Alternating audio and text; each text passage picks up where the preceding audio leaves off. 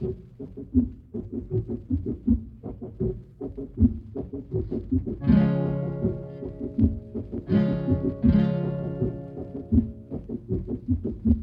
not forsake me, oh my darling, on this our wedding day.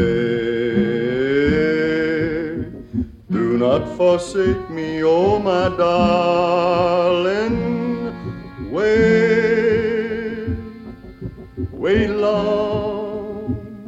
and welcome to Settling the Score, the podcast where we discuss the great film scores. I'm Andy.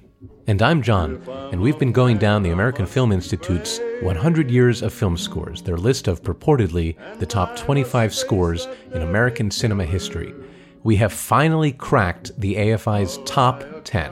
That's right, we are down to the number 10 score, which means that on this episode we'll be discussing Dmitri Tiomkin's score to the classic 1952 Western High Noon. High Noon was written by Carl Foreman, based on the magazine story The Tin Star by John W. Cunningham. It was produced by Stanley Kramer and it was directed by Fred Zinnemann. Andy, tell us a bit about High Noon. High Noon is a western shot in stark black and white and playing out in approximately real time about the marshal of a small town who is forced to face outlaws alone when no one in the town will stand with him. The movie stars Gary Cooper as that marshal, Will Kane, and Grace Kelly as his new bride. It also features supporting turns from Lloyd Bridges as a deputy and Katy Jurado as a principled businesswoman, who it turns out has a past with both the good guy and the bad guy. Yeah, so the bad guy is someone that Marshal Will Kane put away years ago, and at the time swore to get revenge if he ever got out. And the bad news comes he got out today and is arriving on the noon train. And despite having reached retirement and a new marriage, rather than run away, Kane stays to fight like a man and is chagrined to find that no one in town has quite the courage or the principles he does. Good enough? Good enough.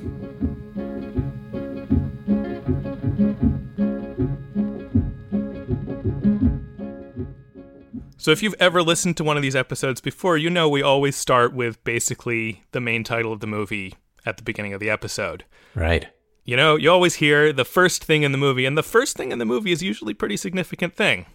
And this one is different Uh huh. because Because of words. Because there's someone talking over it. Well, not just talking, Andy. There's someone singing. There's someone balladeering their way through it. Yeah, you can do this thing with your voice where if you sustain talking turns into singing. Note talking, note talking. Yeah, somebody is note talking all the way through our intro here this time. I hope you were able to understand what we were saying. I know it was confusing, and uh, it was tempting to put some other music there. But what else could you put from this movie? We have to put that up at the top because that music is really what this score is about. Yeah, the main theme from this movie has a guy singing in it, no question. That's right. That really is emblematic of what the music for this movie is and what it's doing. It's that song. Yeah, You like that song, Andy?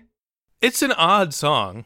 Here's the thing: you made reference to it last time. You were like, "Oh, do not forsake me." Everyone knows "Song from High Noon" starts with "Do not forsake me, oh my darling." I hope they do now. But now I got to ask you. yeah. Do you think everyone knows anything else about this song? Do they know the rest of the song? Could you have sung the rest of the song before this week? Not before this week, no. Do not forsake me, oh my darling, You know, maybe I had the next line on this our wedding day, on this our wedding day. But I didn't remember all the rest of those lyrics, and I didn't remember how specific those lyrics are as to the exact plot of this movie. The noonday train will bring Frank Miller. If I'm a man, I must be brave. And I must face that deadly killer.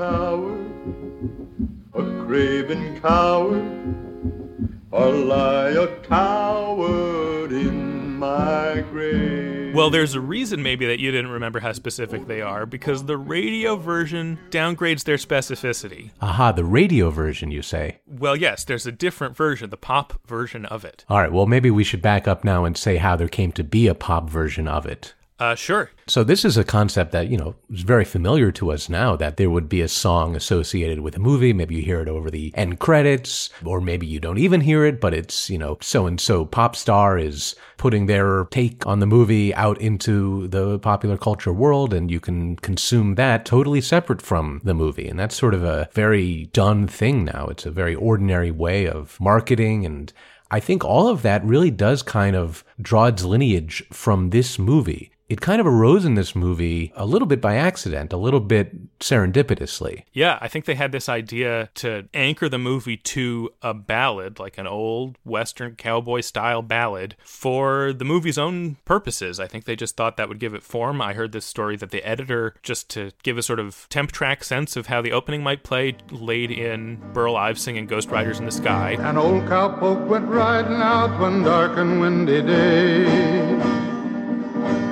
Upon a ridge he rested as he went along his way. And they saw that and they were like, yeah, this is the feeling we want, but we want him to be singing something, you know, relevant to this movie. So let's write something for this movie and then the movie will follow from there. I don't think they were doing it because they were like, oh, this will get radio play and the marketing department will be really happy with us.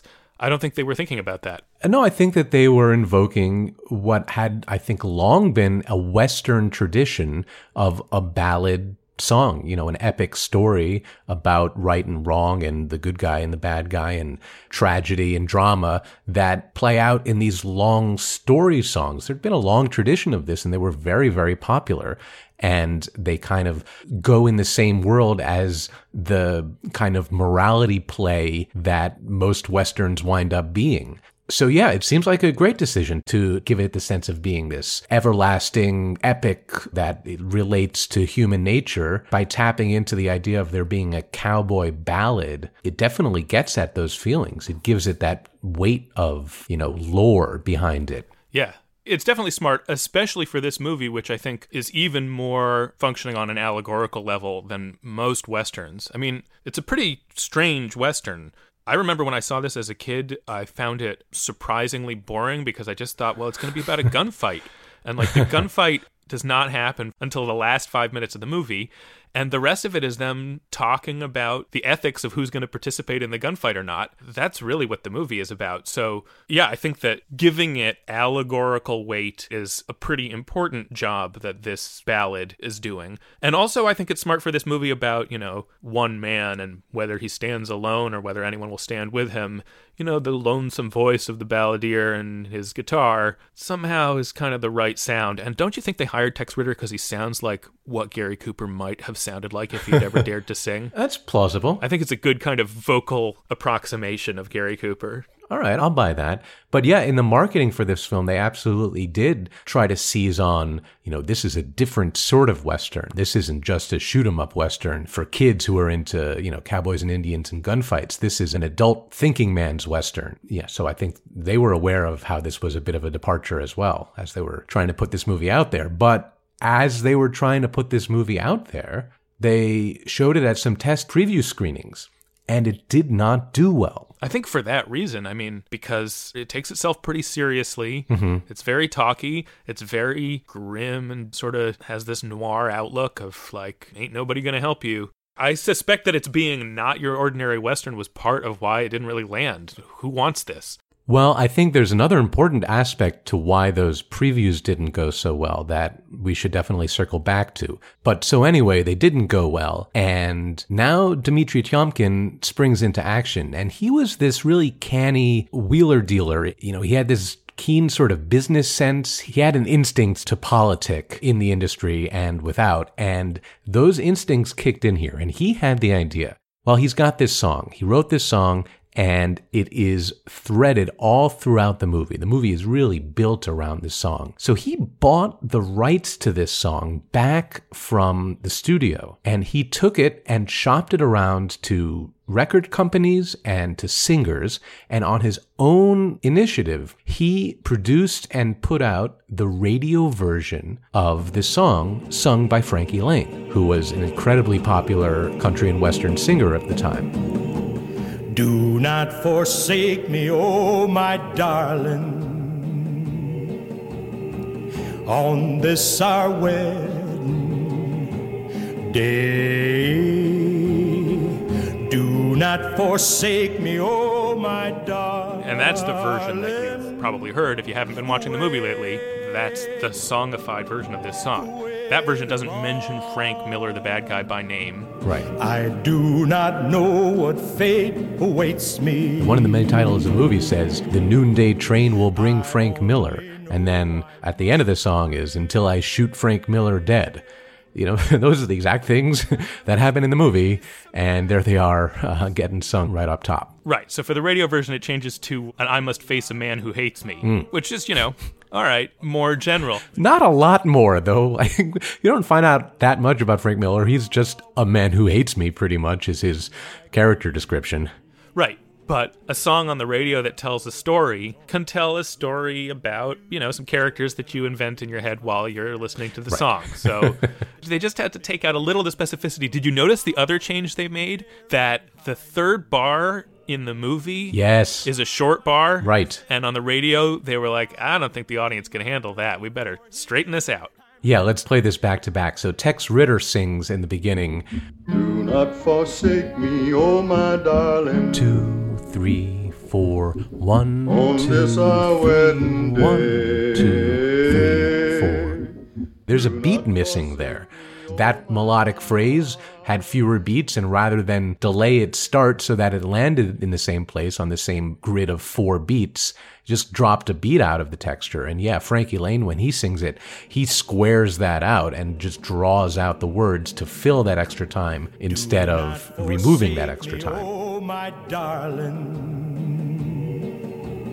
One, On two, this our wedding four, one. day. I mean, talk about being a craven Not coward. forsake me, Don't you think they should have stuck with the version with the bar of three? I think that's a better tune. I like it so much better with that short bar. Yeah, I do too. And I think the audience could have handled that on the radio. Would have been good for them. Okay, so anyway, yeah, as we said, this Frankie Laine version goes out and it becomes a spectacular hit because people love these songs that talk about the ballad of the lone gunman in the Old West and, you know, and it's a catchy tune. So people are excited about this song for months before the movie comes out. And then that becomes this crucial element of how they market the movie when it does come out. Here's High Noon featuring the Ballad of High Noon as sung by Frankie Laine. It was a big selling point.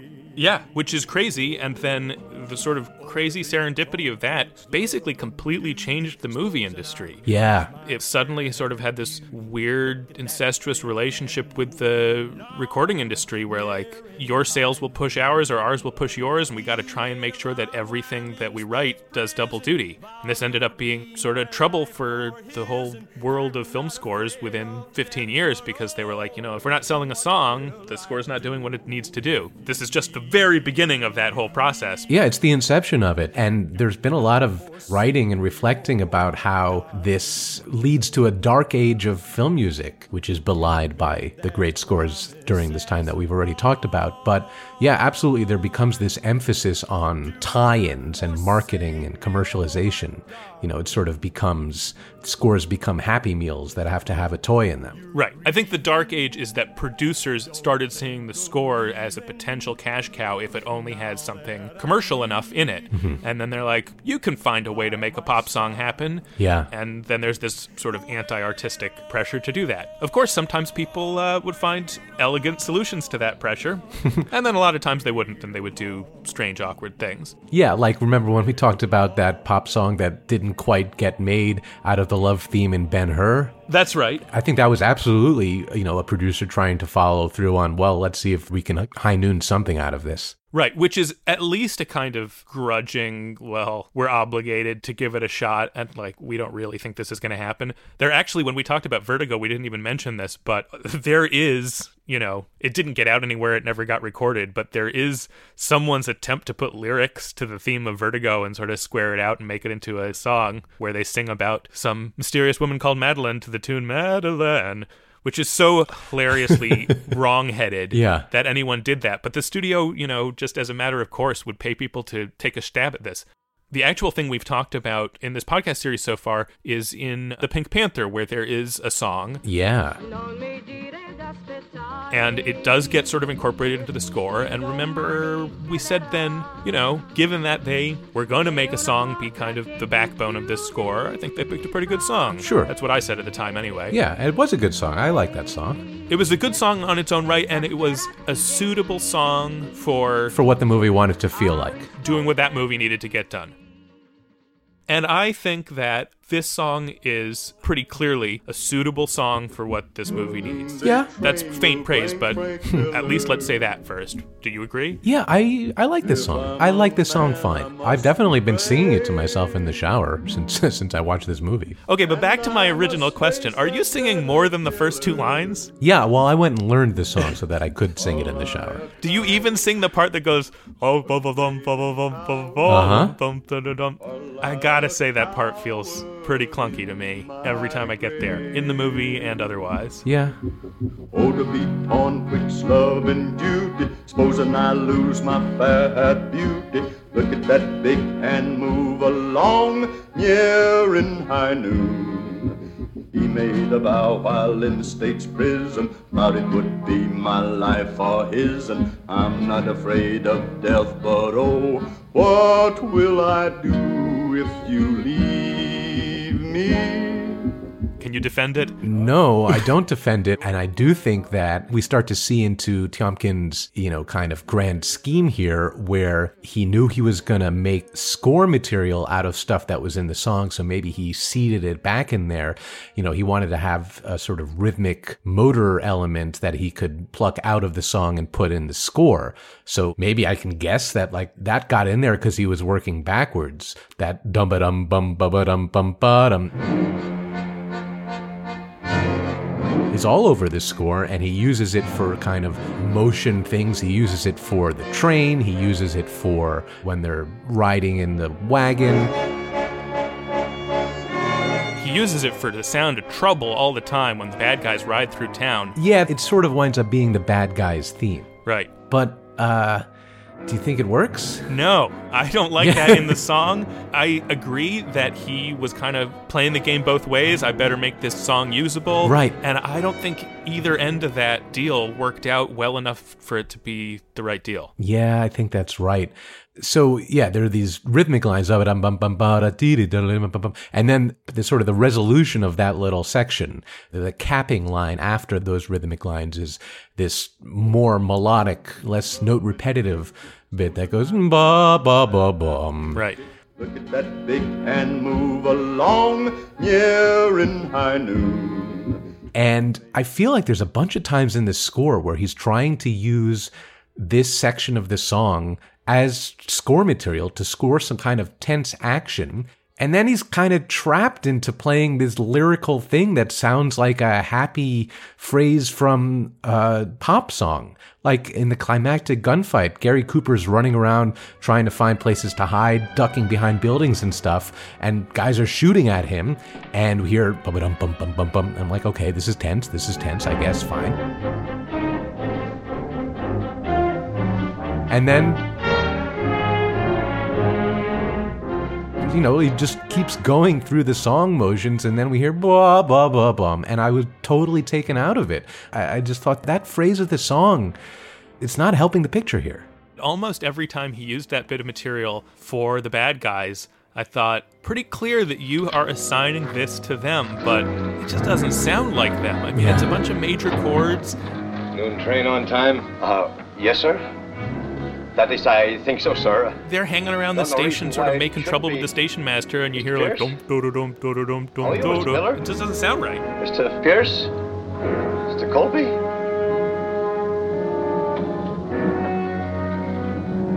Yeah, exactly, major chords. And the thing is, Dmitri Tiomkin, I think, is absolutely capable of writing really sensitive music and really skillful music. And I think there is a lot of sensitive and skillful music in this score. But yeah, I mean, not to give the game away too much, but I wonder if he sort of loses the authority to make these sensitive, skillful statements by just constantly dipping back into this major chord driven pop song. Yeah.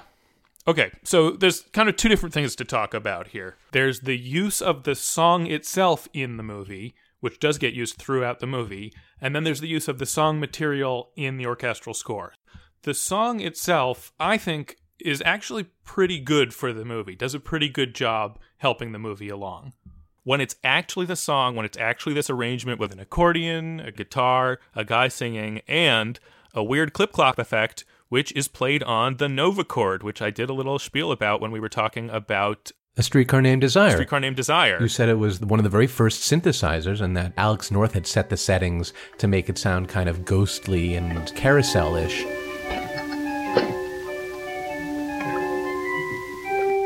Uh, yeah, and here it got set to be like a percussion instrument. Yeah, Tiomkin says that the pianist in the orchestra actually suggested this to him and showed that if you made a cluster with it, basically just slap a bunch of keys at once, it would make kind of a thunk sound that you couldn't really place what the pitches were. Yeah, it's this cool kind of early electronic effect that you can't really tell what it was. I didn't know until I read. I thought maybe they Yeah. were doing some kind of trick with a guitar and a microphone. I had to read up that it was a synthesizer. Yeah, it definitely sounds clip cloppy. Same with me. I thought it was some sort of bizarre clip cloppy drum effect. Well, I think that that weird sort of unplaceable effect, it's either a heartbeat or a clip clop or the ticking clock we'll talk about as a recurring element in the score here. It's some kind of pulse. I think that works really well for setting a kind of tone that, yeah, Gary Cooper is kind of stuck with and has to solve the problems created for him by this place where he's stuck, and that's the sound of it. Mrs. Fuller, is Sam in? No. No, he isn't. Do you know where he is, Mrs. Fuller? It's important to me that I find him. I think. He's in church, Will. He's gone to church. Without you?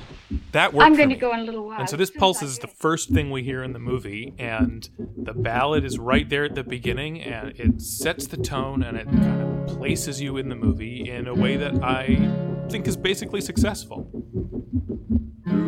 Yeah, sure. I buy it at the beginning. I buy it at the end. Uh huh. You know, when we got to the end, I thought, yeah, okay, sure, play the song now. And if we hadn't been hearing it the whole movie long, boy, it might really pack a punch now to hear it again. But, uh, Okay, go ahead, complain about it. you don't think it should be in the middle, huh? well, here's my issue. I don't mind there being pop songs in the middle of the movie. I don't mind there being singing. It just struck me as weird that there was somebody singing about the specific things that were happening right then in the movie. Like Grace Kelly, you know, walks out of the courtroom as though to forsake Gary Cooper's character. No, I won't be here when it's over. And he does not want her to forsake him. He wants her to not forsake him. I say it's too long hmm. to wait. I won't And right at that moment, we hear Tex Ritter singing, you won't go with Do not forsake me, oh my darling. When it leaves here. I've got to stay.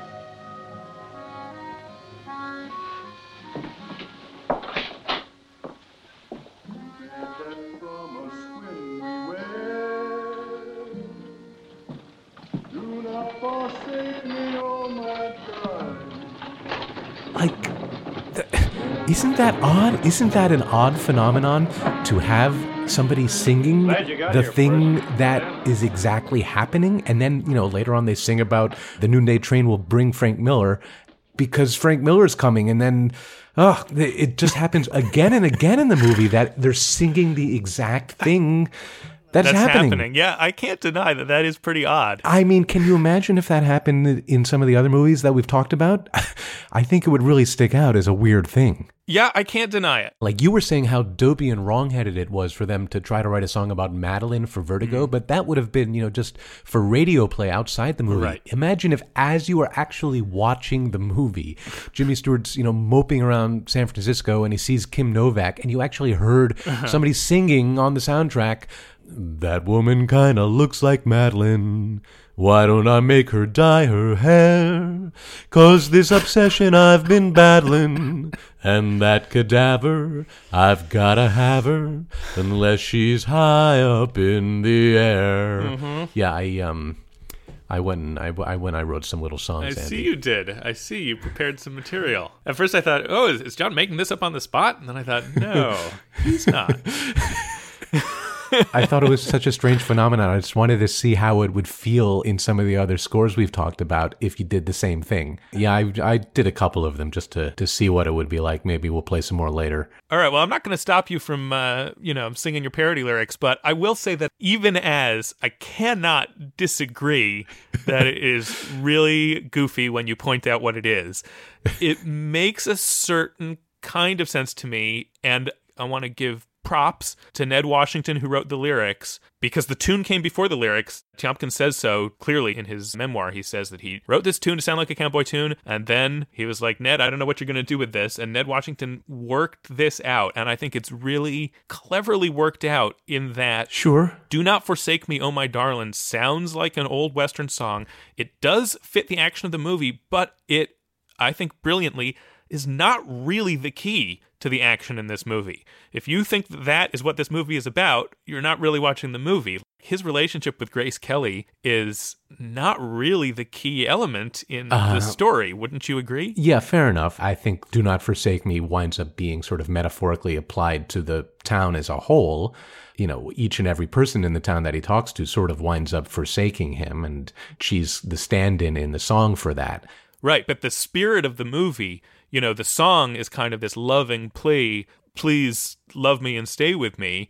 But the message of the movie is essentially you're surrounded by cowardice, and being a man is going to end up meaning standing alone because who will help me bake the bread? Like, no one is going to help you. It's a pretty dark kind of outlook. The song doesn't really get at that. So, in my watching of the movie, the song and the spirit of the song is at this, I think, well calibrated, slight remove from what Gary Cooper's character's issues are. When he's trudging around the town, getting more and more frightened and hurt by what's going on, this kind of mellow cowboy song that's going on, and it is mixed as though it's kind of wafting from down the street somewhere. You know, it's not mixed like normal movie music. Yeah, it's like, is he listening to this song on earphones as he's walking around the town? Because every time he goes out in the street and he's walking from somebody's house to somebody else's house, it sounds as though the song, like we're joining it in action. It's been playing as background music this whole time.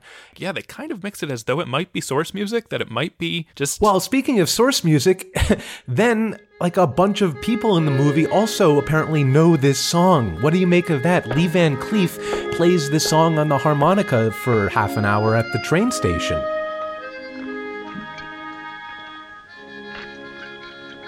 Why don't you put that thing away? And then later on, the saloon pianist, he knows the song too. Now you, Harv, I always figured you for guts. But I never give you any credit for brains till now. What's that mean? Nothing. Only takes a smart man to know when to back away. Yeah, to me, that's what felt right in this movie. Okay. That the whole movie is kind of taking place inside a song. It's very one note. I mean, the movie is strange. The movie to me feels like it could have been like a radio play or a TV episode. It sort of Hmm. has this one idea. So it felt about right to me that, uh, yeah, he's sort of living inside a ballad. That's how I took that. That's very interesting. Living inside a ballad. I do like that idea. And I also do agree that the lyrics are good. I kind of dig the song on its own, but I do also think that by playing you the song at the top, by teaching you the words that go to this melody, there is this connection that's being set up. It's like it's showing you what these melodies mean. Here are the words to sing to these melodies. I heard them every time those melodies played, even when we weren't hearing Tex Ritter singing them. And I think that by setting up that association, it kind of can't get away from having those lyrics just float over the whole action, having these oddly specific, descriptive lyrics of what we're watching. Well, yeah, here's where I agree with you. When he sends it into the orchestra, which he does constantly, I was never wholly convinced that that material belonged in an orchestra, or that the things the orchestra was doing with it were really relevant to the action. And yeah, the lyrics are part of the reason why. Like, do not forsake me, oh my darling, in the middle of the gunfight when you see the bad guys running across the porch of the saloon. Yeah, exactly.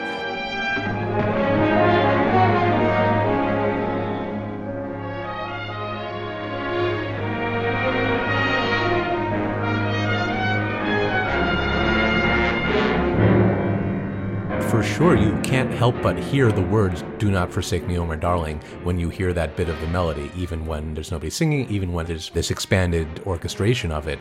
They taught me, they showed me, that's what this melody means. Tiomkin definitely tries to expand what you're allowed to think about during that. Like, he really wants you to feel that, do not forsake me, oh my darling, as you say. Well, it's really just do not forsake me, and therefore it applies pretty much to Gary Cooper's character's predicament the entire time, so it can pretty much apply to anything that Gary Cooper's character does. He tries to earn this. I'm not really hmm. convinced.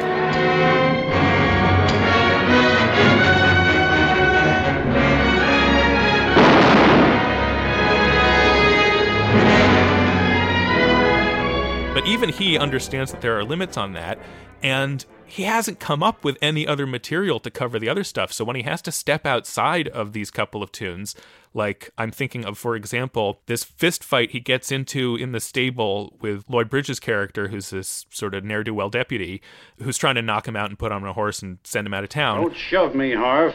I'm tired of being shoved. And they have a fist fight, and there's just the most generic possible fist fight music. Yes. Because I think Tiomkin knew I can't really play Do Not Forsake Me here. I think he recognized it just doesn't have anything to do with this fist fight. And then he like looks around him and he's got nothing. He has nothing else to do.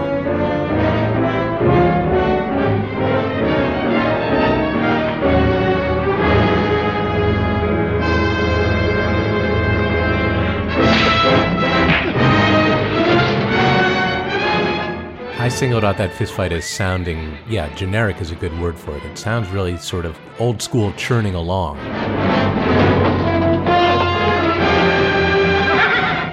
And again, I want to say he's capable of writing better stuff. I think there's a lot of well done, well calculated stuff in this movie. I think that some of the standalone emotional music that he writes is very strong.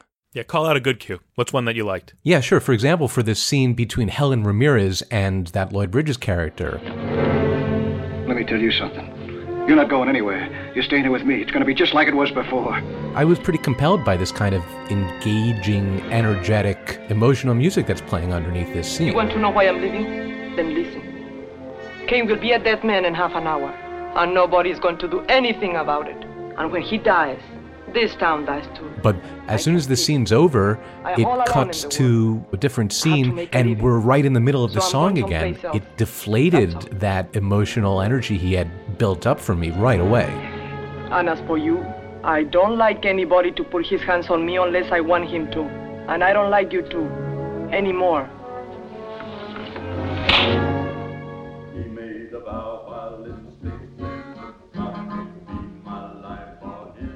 And you know, I'm not alone in thinking that having the song keep breaking into the soundtrack is kind of jarring and deflating. Because remember, I said there was another specific reason that those preview screenings didn't go well. Well, it's because the producer, Stanley Kramer, he had actually put a lot more repetitions of the song in there than are even in there now. And here, Kramer said at the preview, after the fourth rendition of the ballad, the audience began to laugh and I'm sitting there knowing there are more renditions coming up. The whole preview was a disaster. So, yeah, after they heard the audience laughing out loud at the song, they cut the uses of it down to what it is now. But even what it is Mm-hmm. now, you know, still that sharp juxtaposition, I still find it kind of comical. It kind of torpedoes its own importance right there. Hmm. Apparently, you had the opposite take on the movie, Andy. You thought that the song did have the right feel and the orchestral score didn't. I don't have exactly the opposite take on the movie, but for me, whenever we'd get out of the orchestra and back into the small ensemble and the ballad, I'd be like, all right, I kind of get where I am again. And the orchestra stuff, I mean, to just talk a little more about it being generic, the movie, like I said, kind of reminded me of a TV show, and a lot of the scoring reminded me of TV scoring. You know, this kind of looks like a 50s TV westerns, which hadn't really come yet in 1952. I'm thinking of later shows, but those TV shows would always be scored from basically libraries of stock cues that were like, you know, argument music and mournful music and fight music. And they would just lay it in and get some dramatic intensity value out of it. And its non specificity would be part of the flavor of like, it's just been pumped up. That's the main thing that music is there to do. And I think Tiomkin does that successfully throughout this movie.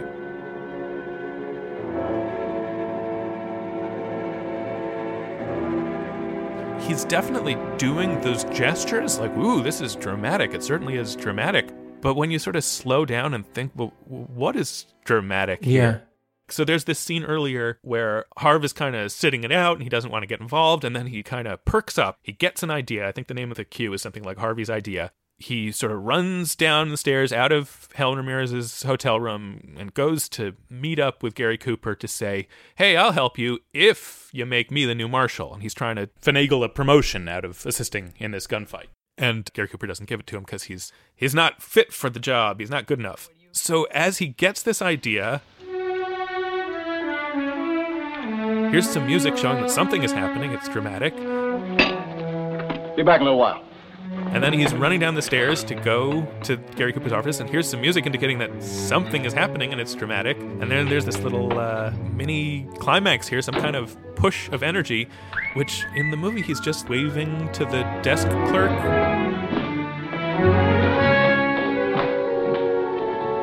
There's no reason for that to be dramatic. But anyway, like the dramatic import of this scene is that Harvey has a scheme. Maybe I can get appointed marshal if I do this. Uh, this music has nothing to do with that. It definitely creates, as you said, emotional energy, and that definitely benefits the movie, but it felt like it understood the movie less than the ballad did to me. Yeah, I, I mean, I think we're talking around the same ideas here. I think we're basically in agreement that, yeah, the ballad is a good song, and the ways in which it's a good song line up with things that you would want to put into your movie.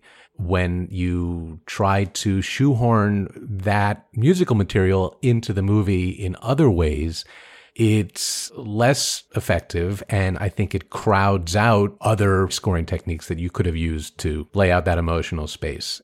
I was willing to sign on to uh, just the world of this song movie, and I wished he hadn't kept turning in these other directions that kind of betrayed that plan. And you're saying that plan was so goofy, and every time he turned back to it, it gave up whatever excitement he had built up with his standard scoring. And either way, it's like a it's a half and half creature, so you don't get the satisfaction of either one. Yeah, I think that's what it is at the end of the day. Yep. Okay, so I think let's go beyond the song for a little bit. So we said that he really doesn't have any other material, but that's not actually true. There are a couple of other bits of material in here, and conspicuously, uh, one of them is for the only other character for which he's written a special piece of music, and that is a Spanishy exoticism for Helen Ramirez, the Mexican woman in town. Yeah.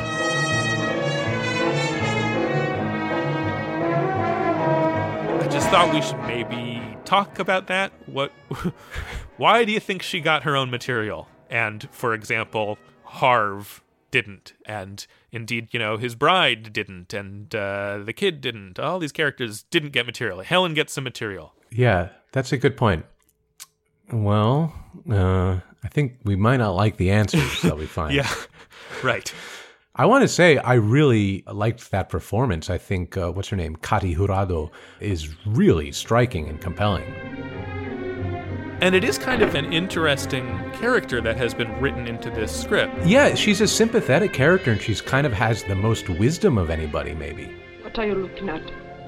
You think I have changed? It's sort of like in this town full of cowards who get stuck with their own rationalizations. She is clear headed. She knows what she believes in and she knows what's going on. And You want me to beg for you?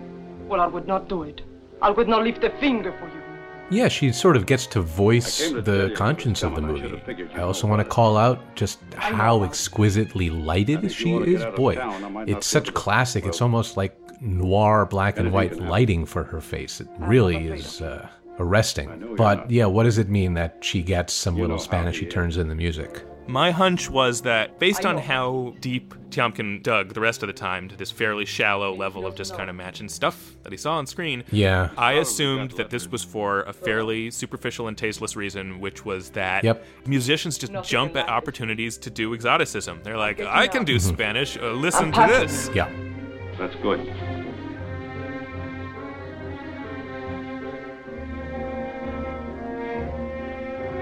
Un año sin verte. Sí, lo sé. And that- that was about the level of thinking. But again, I thought it kind of helped the movie for the reasons you were just saying, because that character turns out to have a certain weight to her, and that she casts her own musical get sound whenever she's around, uh, helped draw a little bit of weight to those scenes in the movie. I just kind of was wishing it hadn't been such a like da da da da. da. it didn't need to be that to serve that function. Yep, I agree. I think that's exactly why it was this kind of reflexive, ooh, I know what this calls for kind of a thing. It's like the silent movie pianist's kind of knee jerk way of thinking, which is, you know, that's a number seven and I can do a number seven. Yep. And I think he's really like doing a number seven here, which inadvertently contributes to kind of overemphasis on race, but there it is. Yeah, there it is. Okay, but actually, another bit of material that I wanted to bring up that's in the score is his clock material. Maybe we mentioned it already that he does this one repeated note that is, you know, explicitly meant to evoke the ticking of a clock. Yeah, and I find that effective. Like to me, that is part of the affecting part of the score, the stuff that I agree. I thought that was effective, and I liked the way that he played around with different instruments using that. That talking that we hear, you know, that just repeated note, we hear it sometimes on a piano, we hear it with pizzicato strings, we hear, I think, once on a marimba. And then it kind of gets interrupted with these surprising instrumental juxtaposition accents.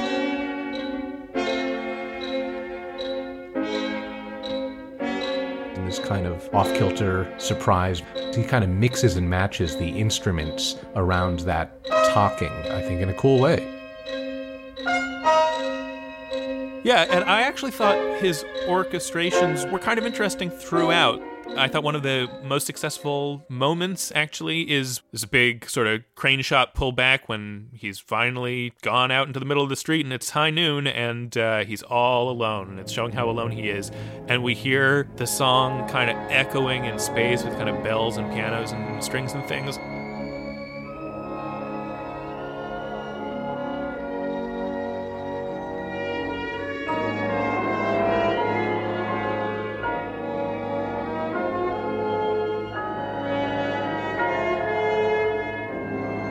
Just as a craftsman, like Tiomkin is showing, like, yeah, he was one of the top guys in town, and you can hear it in moments like that. Sure. My complaint is with uh, With the conception. with the dramatic conception and actually talking Yeah. about the clock. I feel like pretty much I can sum up that the things that worked for me in the movie were the things that were played as kind of a backdrop against which the characters were working out this story. And the things that didn't work were the things that were played as the story itself. This is the action. This is the drama right now. Da da da da da da. That stuff all felt like it hadn't really met this movie yet and was Hmm. just going through motions. But whenever, you know, it's a clock ticking, it's someone playing the harmonica in the distance, it's a balladeer, that felt it felt like it settled into the right stratum of my experience. All right, interesting.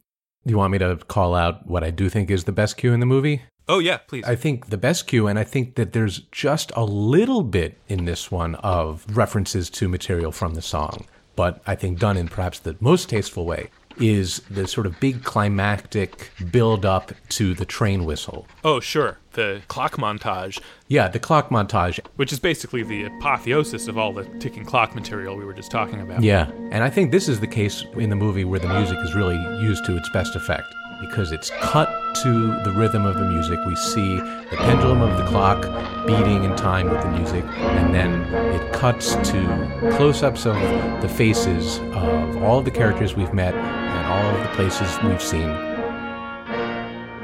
You know, we see Gary Cooper, we see Grace Kelly. We see the old Marshal. We see, you know, all the people that he's spoken to falling on these cuts.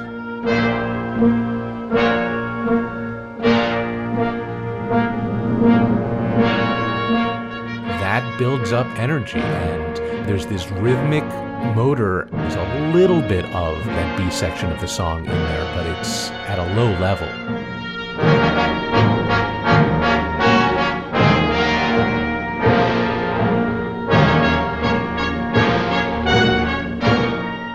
Well, at the end, it's the kind of that rhythm is what builds up to the cutoff point. Yeah, but exactly. I thought it was just introduced subtly enough in this case that it didn't pull me out of the intrinsic effectiveness of the music.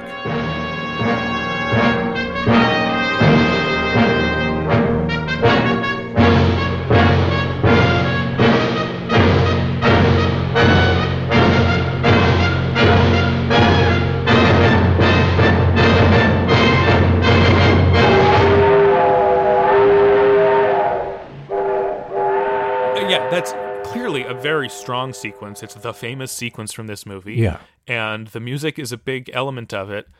I want to be a little bit cranky and say the whole conception of that sequence and how it would use music was a director's choice. And Tiomkin shows up and kind of builds the part that was demanded. It doesn't really go above or beyond the call here. That sequence, despite, you know, having cinematic impact, doesn't change my impression that Dmitri Tiomkin didn't have any particular understanding of this movie Hmm. or what it was about or where the dramatic center of gravity was. It's like someone told him, you know, build up tension, use the song, hit the clock, and uh, then we'll come out of it. I never felt like, well, now I know what this is really about. Yeah, I think ultimately I agree with you about that. I think that this score would never appear on such a list, let alone so high up on this list, if it weren't for the song on its own and the importance of the song to later practices and, you know, how we come to understand songs in movies. Yeah, I think this is, you know, a little bit like the Pink Panther was, kind of a like, I get why you put that on the list. Yeah. It's a little slightly different from it being one of the greatest scores of all time. I, however, will also say, you tell me how perverse and paradoxical this is. I think that the scores not knowing what the movie is about might have helped this movie's reputation in the long run because the movie is weirdly ambiguous about what its point is, what its politics are. And I think that that's part of why people consider this an important and interesting movie. Apparently, originally, the writer sort of intended for him to get killed at the end because he'd been Yeah. abandoned by everyone and was unable to stand alone. Then they talked it through, and, you know, he and the producer realized if it ends that way, then the message of the movie becomes you might as well not even try. And that really wasn't how they felt. So they made him triumphant but disillusioned at the end. You know, it ends with him famously throwing his sheriff's star on the ground in disgust. Then he leaves town.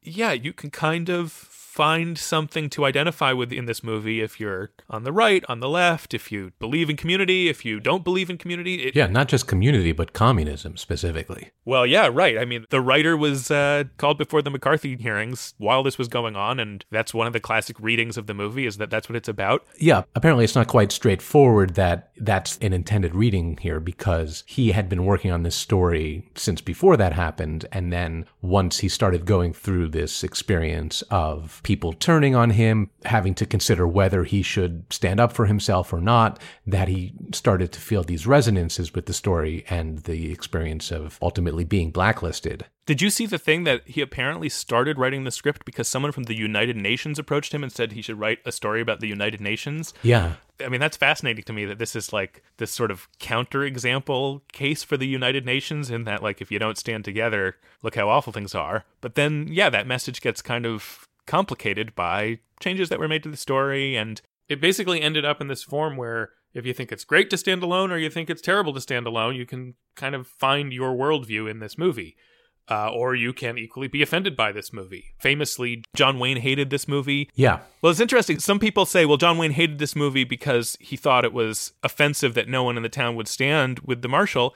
And other people say, no, John Wayne thought it was offensive that the marshal, you know, he's so fearful and he's so needy and that that's not very manly. You can be annoyed with it in both directions. Uh, that's sort of what I'm saying is ambiguous about it. It is not a clear message movie. And so, anyway, back to the point I'm making. I think the fact that Tiomkin didn't really get in there and really hammer down any particular moral, didn't really play up any particular angle on what Gary Cooper's character goes through, has actually kept the movie in this zone of being readable many different ways. And Interesting. that might have sort of counterintuitively been to the movie's benefit. Huh. Well, that's interesting. Now you tell me what how stupid you think. No, I don't think that's stupid. Yeah, you're definitely right. He doesn't make clear which political axe to grind is is really going on here in the movie. But, you know, I think that betrays sort of a storytelling failure on his part. I think that by playing these melodies from the song, they don't really line up with the emotions on the screen. And I think he kind of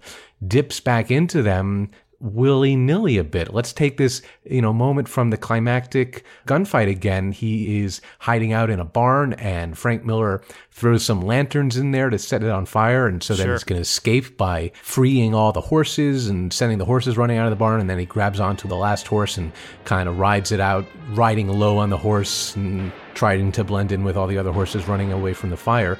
As that's happening, you know, we hear this kind of triumphant sounding, you know, major material from the song.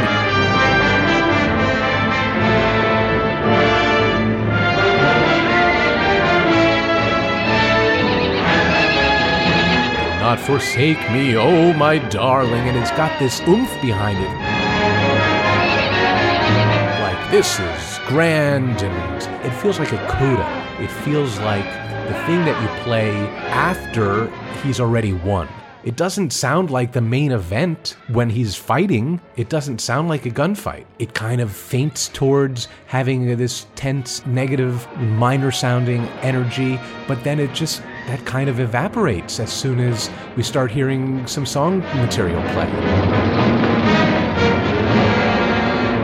This was a big demerit for me for this score was how unfocused I felt during the climactic gunfight. Oh yeah, and did you see a quote? I forget where I read it, but from the movie's editor who said, "I know the movie's a classic, but I still got to say I think all that music at the end diminishes the impact of that gunfight." Yeah, well, I think he's right. And this is kind of, you know, the apotheosis of what's been happening the whole time. This is the end point of that strategy that he had of running that song melody through everything we were going to hear. You know, now we're here at the end, and so, well, now we got to hear that song melody. And I think how unconnected it is from the action of the gunfight is a real indictment of the strategy that he did and didn't have about how to score the movie. Yeah, and again, I'll just go back to I could have been okay with that, but it was the kind of willy nilly way he'd go back and forth between that strategy and a different one. It didn't have a dramatic sense to it. Yeah. To me, a clear juxtaposition was after the final betrayal, which is this guy, uh, Herb, who actually volunteered and said, I'll be there. And then at the end, he's like, Oh, no one else showed up? Well, I, you know, I got a wife and kids. I, I can't commit suicide just because that's the noble thing. I needed some other people. And Gary Cooper disgustedly like, fine, go home, Herb. Go on home, Herb. And that's it. That's the final betrayal. And now Gary Cooper puts his head down on his desk in despair. What is that accompanied by? Do not forsake me, oh my darling, played straight.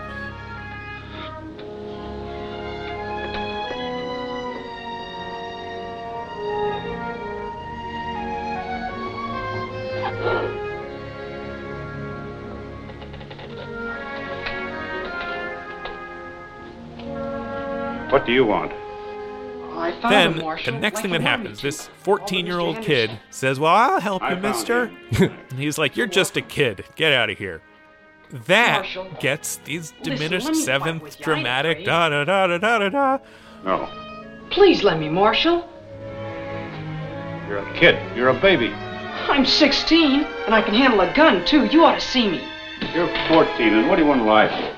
Why wasn't it the other way around? Why wasn't the kid an example of Do Not. Forsake Me, Oh My Darling? And when he's on, get out of here. despairing and puts his head on his desk, that was intense music. I believe the answer is there's no reason why either thing was in any particular place. He just filled out the running time of the movie with one thing or the other. Yeah. And it was the arbitrariness of it in not giving dramatic insight. I just don't feel like it had dramatic insight. And I was just aware of that kind of arbitrary, the sounds of a movie going on, which has value to me. I can enjoy generic sounding Hollywood mishmash. It's just uh, not. It's not the top 25. It's just not top 25 material. Yeah.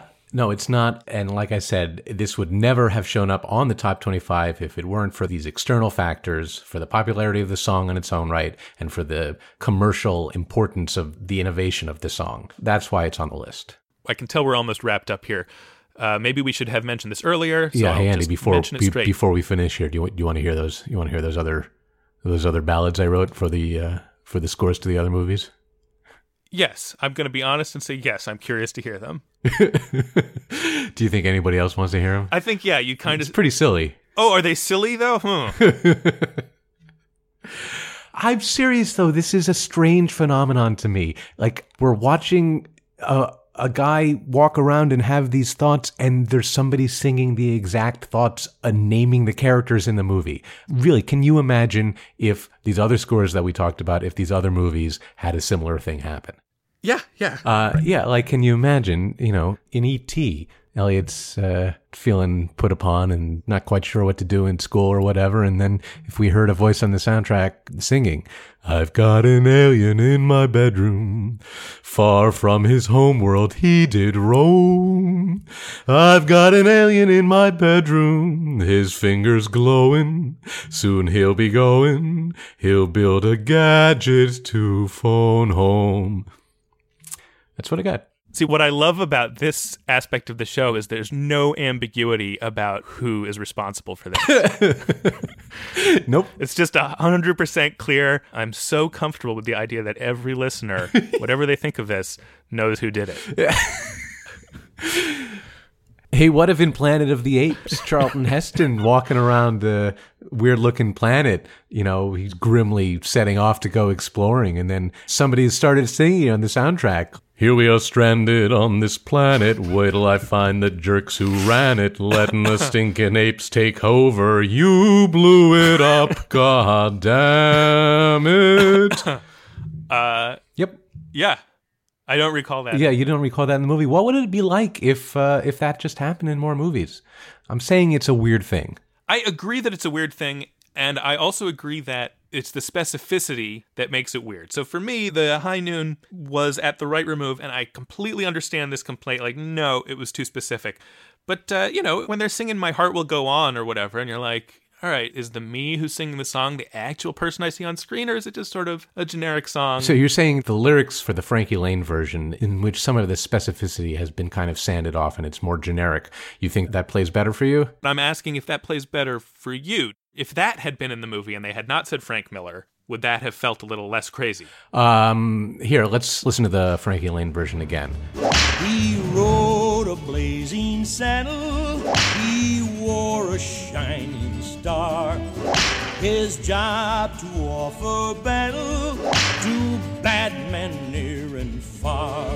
All right, all right, all right. I'm sorry, I'm kidding. That's Frankie Laine, the same guy singing the theme song for Blazing Saddles, which that song was actually written by Mel Brooks, you know, specifically as a parody of songs like The Ballad of High Noon. And in fact, this is a funny story. He said, "Hey, you know, we should get a Frankie Laine type to sing this song." It's like 20 years after High Noon came out, so they put out ads, you know, for a Frankie Laine type to sing this song, and Frankie Laine himself showed up to sing it, and they didn't tell him it was for a parody. They didn't tell him it was a comedy, so that's why he sings it so sincerely. All right. Anyway, let's hear the real Frankie Laine song now. Keep moving, moving, moving. Though they're disapproving, keep them doggies moving. Okay, sorry, I couldn't resist. That's still Frankie Laine singing the theme from Rawhide, which I love that song. Uh, but I hadn't put it together that that song was also written by Dmitri Tiomkin. Yeah, I mean, he after this movie, he had already made some westerns, but this he really started to be a western specialist. Yeah. So Dmitry Tiomkin went through a phase in the 50s where he was appearing on TV as a funny guest a lot. Like I found a clip of him as the mystery guest on What's My Line. What? Really? Um, do you compose uh, what would loosely be termed popular rather than classical music? Sometimes. hmm In the loose characterization, certainly some of the our guest work is in the popular field. And uh, you bet your life talking to Groucho. Well, how can a serious music, uh, musician from Russia write such a typical cowboy ballad as as uh, that song in High Noon? I don't were think- you were you frightened by Gary Cooper when you were a lad? No, I like him in this picture. As a matter of fact, I don't think Groucho necessarily to know very good about cowboys to write good uh, cowboy songs because uh, I don't think that Mr. Johann Strauss was a good swimmer and still he wrote uh, Blue Danube. I'm sorry, but that's Well, true. you've got something there. After all, Beethoven is famous for his fifth. That's right. And he never touched a drop. And here he is with Johnny Carson. I know who you are. My name is Dmitri Tiomkin. Yes, you're the Mr. Tiomkin who writes all the wonderful background music. And musical here he is with Jack Benny. I'll get it, Rochester. Mr. Tiomkin! How are you? I'm so glad to see you. He wanted to be a TV personality, and I also found his memoir, which is called "Please Don't Hate Me." Yeah, I gotta have so much respect for a guy who calls his autobiography "Please Don't Hate Me." you know, like I said in the beginning, he was a wheeler dealer. He was uh, he was a classic nudge who uh, you know had ideas about how he was going to nudge his way through the industry. Classic Nudge is great. That's totally the impression I got watching these clips and flipping through his memoir. It's like, yeah, this was a guy who uh, he knew he might be a little annoying, and he was planning to do that. That was the thing he was planning to do. In the Bernard Herrmann one, I said, you know, this guy who was such a overbearing and difficult personality, and that becomes an asset to a movie. And I definitely have this feeling that Tiomkin is shameless and not afraid to just bang out what he wants to do and that that too is an asset to a movie but it's just not as sensitive. He will make these stings that are just huge after someone walks on screen and it's a surprise they get bad news or whatever and like blah there's a chord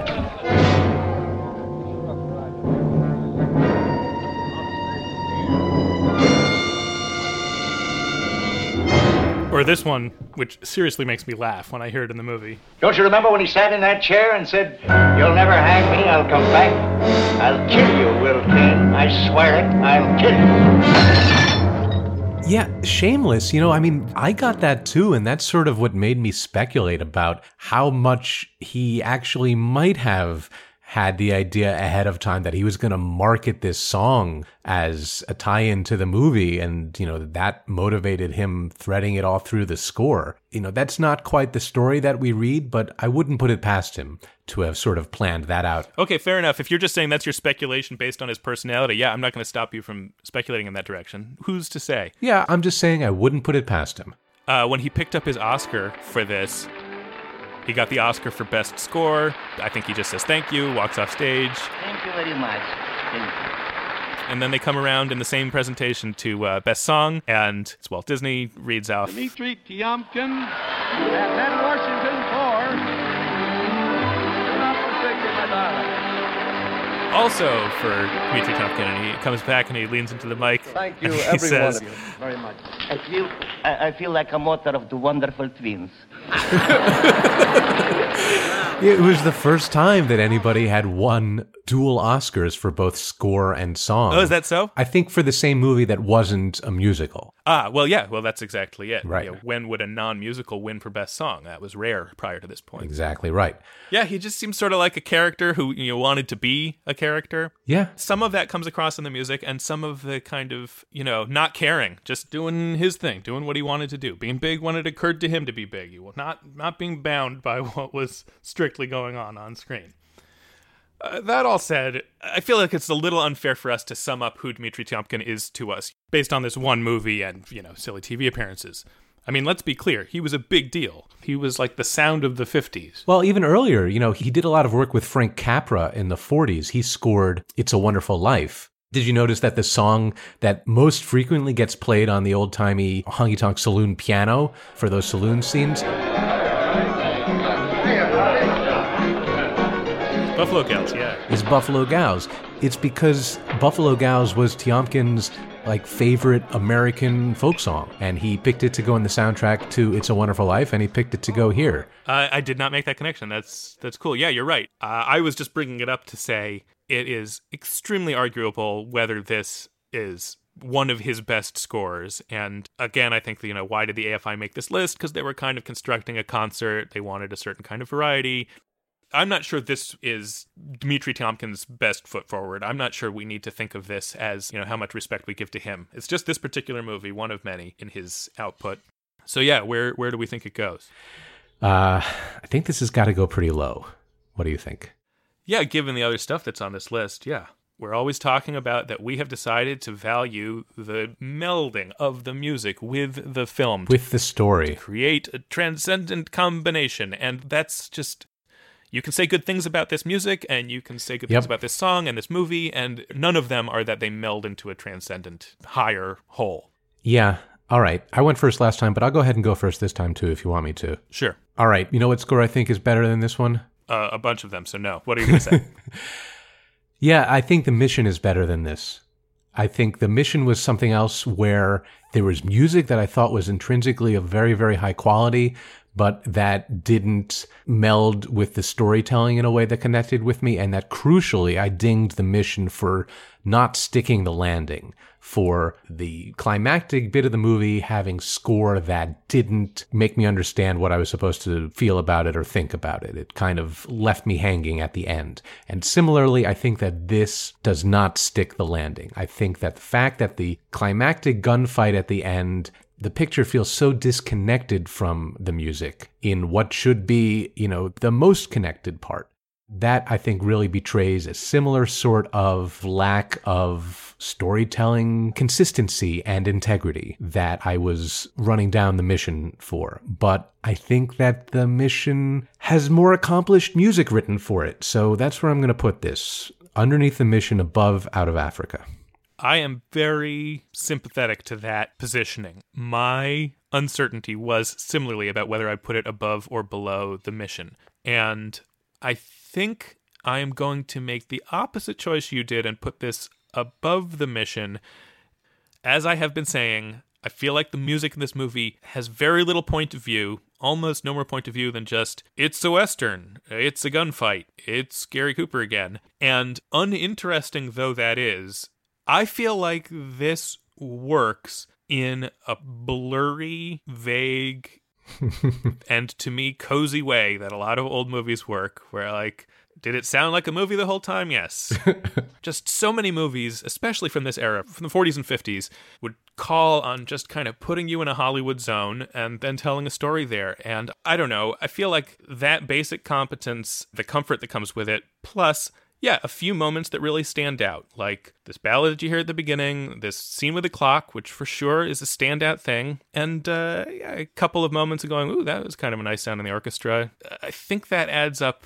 Boy, I feel really bad about this. Don't feel bad. I think the things that we're trying to prioritize here, that adds up to like a couple more points in the category we're judging than the mission got. But boy, would I rather listen to the music from the mission standalone? Yeah, absolutely. Yeah. But yeah, that's where I think I'm going to put it. Just above the mission without a lot of satisfaction in that. All right. I mean, yeah, I definitely mostly enjoyed watching this movie. And I think it's a better movie and a better, more enjoyable watch than The Mission. Yeah, definitely. Definitely. I think this movie is a better watch than The Mission, despite not having more than a kind of competent assist from the music. And The Mission is a much worse watch, despite having really interesting and distinguished music. Yeah, I feel motivated to prop up the distinguished music of The Mission a little bit here by putting more space underneath Yeah, it. understandable. I guess. Because remember the mission that we singled out that one really, really compelling actual storytelling scoring moment, the penitent sequence. And Yeah, yeah, that really works. That's really good. that really, really works. And I think that's enough to put it above High Noon's score for me because I don't think there's you know any what? other. Yeah. You just sold me when you reminded me about how that sequence works. All right. I'm going to move it down under the mission. Ooh, this is unprecedented. Yeah, because when I was thinking, what does it go above and below the mission? I thought about things that are bad in the mission and why it was down there. I did not think about things that are good in the mission and how they stack up compared to the things that are good in this. And yeah, that sequence that was good in the mission was more distinguished and interesting and memorable than the. I mean, is this sacrilege? People love this uh, clock ticking thing from High Noon, but to me, it was like, yeah, I got it.